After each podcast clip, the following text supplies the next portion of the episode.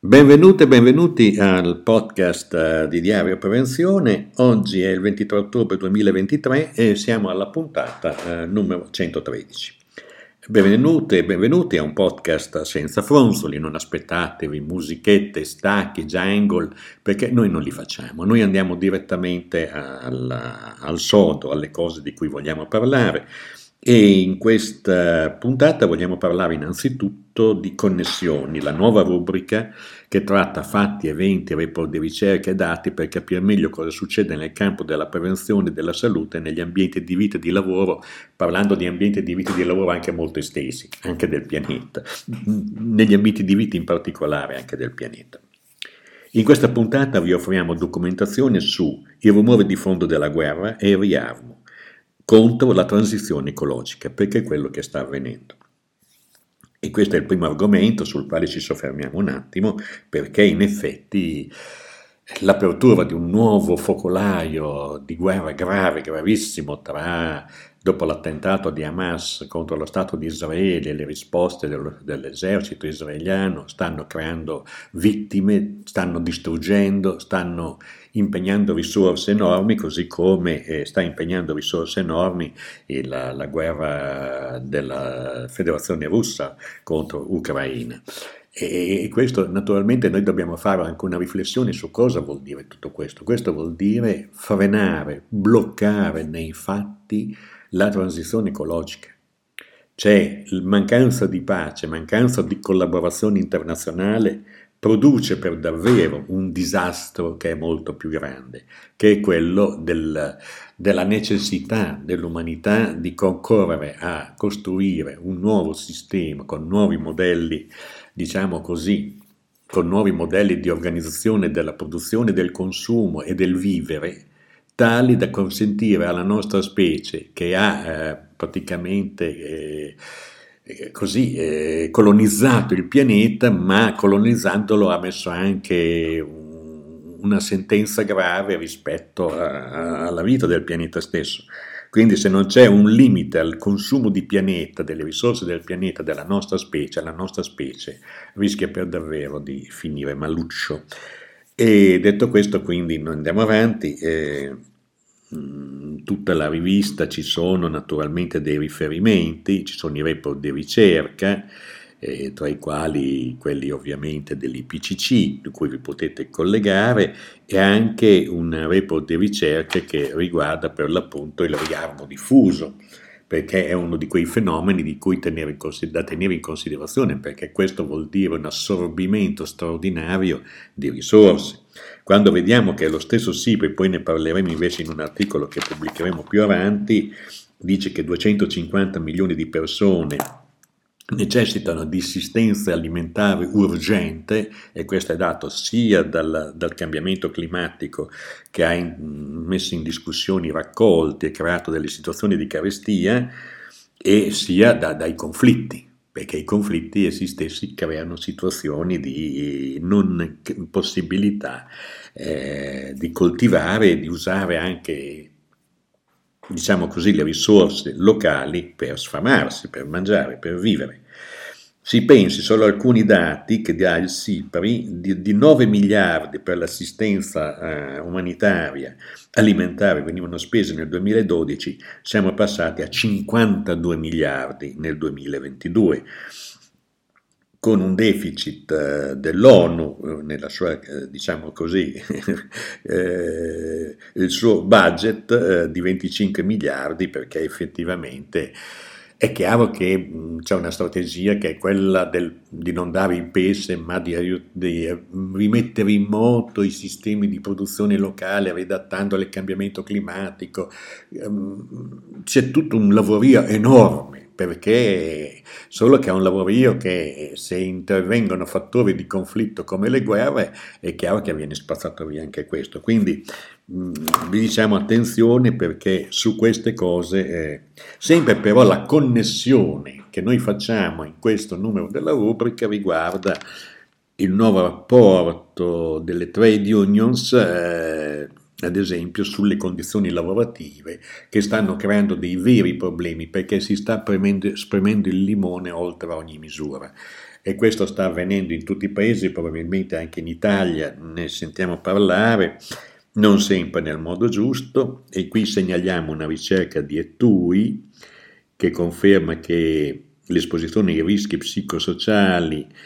Quasi due casi su dieci di depressione sono direttamente attribuibili allo stress lavorativo, è tanto, eh? due su dieci vuol dire che sono milioni di persone eh, che anche in Europa stanno vivendo eh, questa condizione negativa. Così come eh, c'è una situazione per l'appunto eh, di, eh, di, ricerche che danno l'idea di cosa voglia dire per, per l'appunto il burnout, cioè dove migliaia di persone stanno vivendo uno svuotamento, per, pensiamo soltanto ai sanitari durante la, pandem- la pandemia, e con personale ridotto hanno dovuto affrontare una situazione drammatica, ma questo ha comportato che le persone non sognavano il lavoro durante la notte, non dormivano, questi operatori sanitari si sono trovati esausti, esauriti quelle, con quel fenomeno che è definito burnout. Naturalmente anche su questo noi eh, offriamo la documentazione e al contempo vi sono rapporti di ricerca che offrono un chiaro orientamento su cosa fare per migliorare la salute della popolazione affrontando le condizioni di lavoro per migliorare la salute pubblica. Qui eh, vi invitiamo ad andare a leggere i tre articoli, tra l'altro sono uh, disponibili su Lancet, la prestigiosa rivista, la, la, una della più importanti riviste di medicina eh, del, del, su scala internazionale, se non mondiale, e andando a leggere per l'appunto questi tre articoli che danno senso e danno su cosa vuol dire creare condizioni di vivibilità nel lavoro in modo tale che questi poi fanno diminuire sostanzialmente non solo la spesa ma migliorano la condizione stessa delle prestazioni sanitarie perché non, non sono diciamo oberate anche da quel sovraccarico di malessere che viene per l'appunto da condizioni di lavoro sbagliate.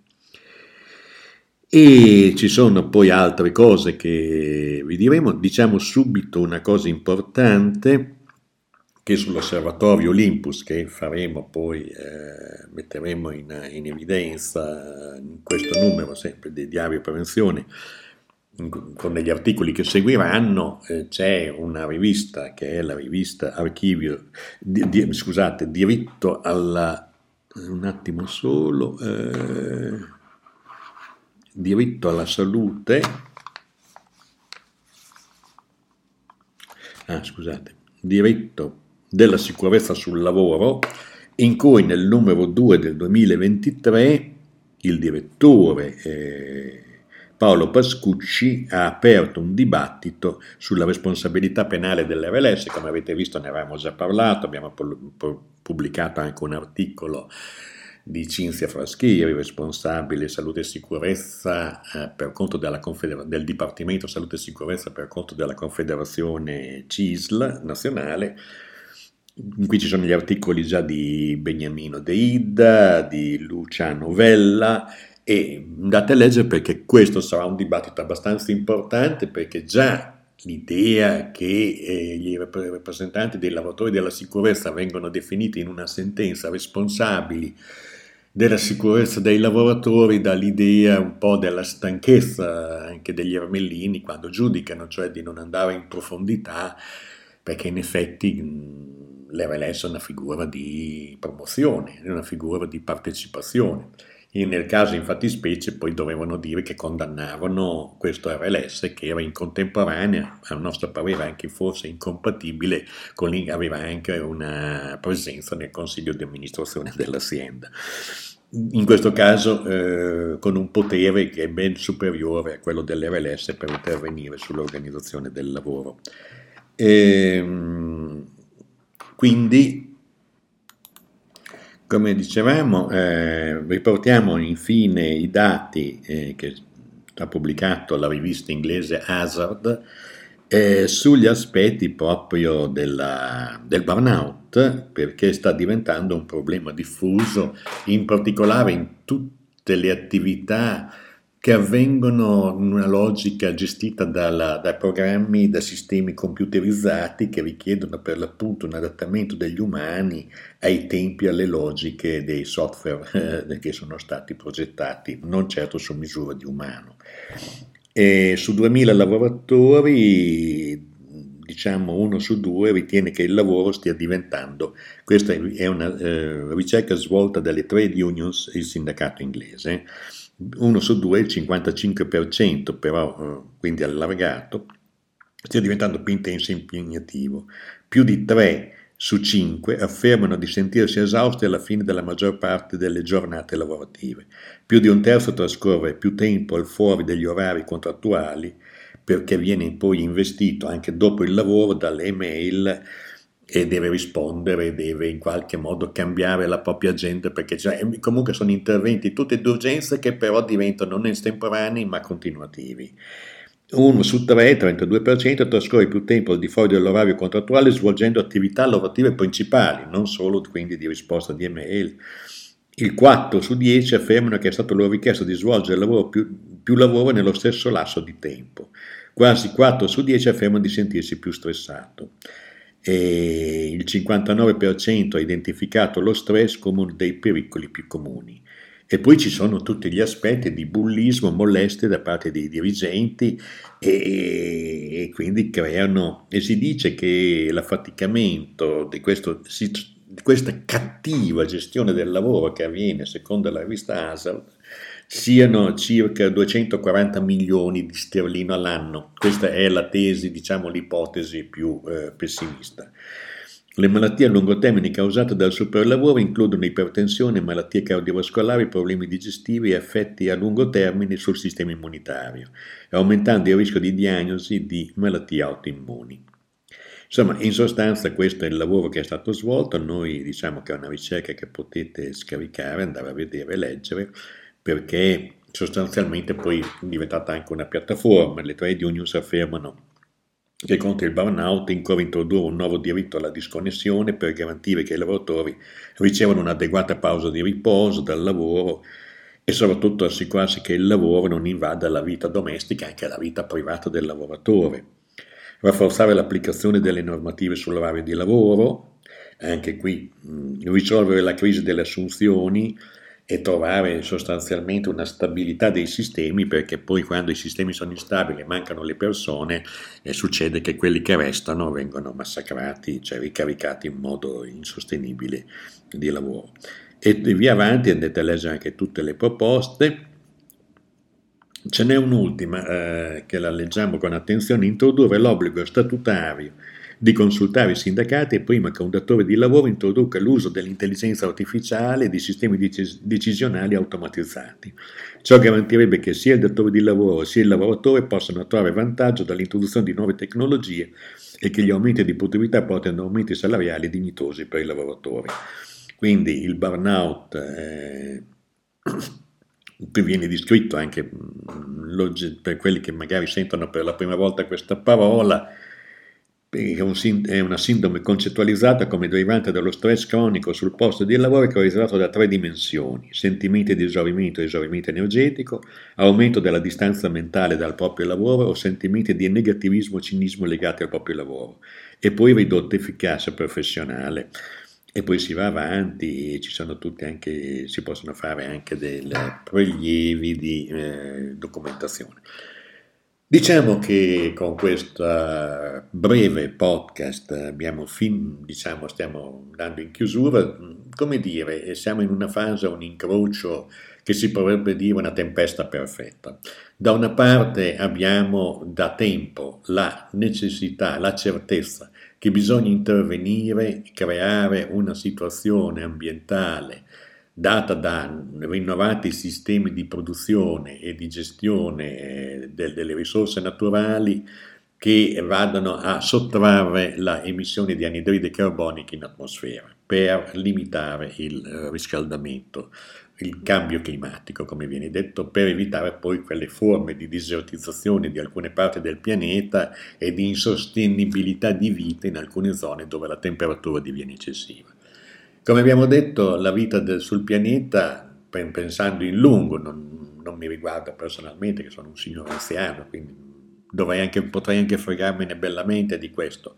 ma pensando a, alle generazioni future dovranno affrontare dei temi che noi non abbiamo mai affrontato, è già successo, certo è che questa volta possiamo anche fare in modo di lasciargli un po' meno problemi di quelli che si prospetterebbero. Se continuiamo a consumare e a sprecare risorse energetiche, risorse ambientali, risorse naturali, così come stiamo facendo.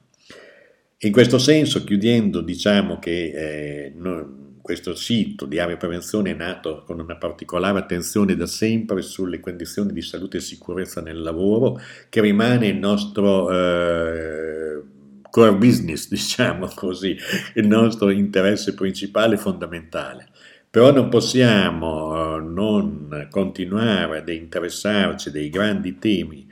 che sono per l'appunto quelli emergenti, quello della pace da una parte, perché senza pace non si fa un intervento per il cambiamento, per eh, avvicinare il cambiamento climatico, e dall'altra per l'appunto gli interventi necessari di cambio, senza che però a pagare questi cambiamenti siano sempre i soliti noti, cioè le persone che vivono del lavoro dei propri. Quindi questo, guardate, non vuole essere un comizietto, noi stiamo facendo un lavoro di natura di informazione basato per l'appunto su documentazione, su report di ricerca, perché il nostro interesse è che un'informazione corretta arriva a chi la vuole ricevere. Grazie e risentirci alla prossima puntata.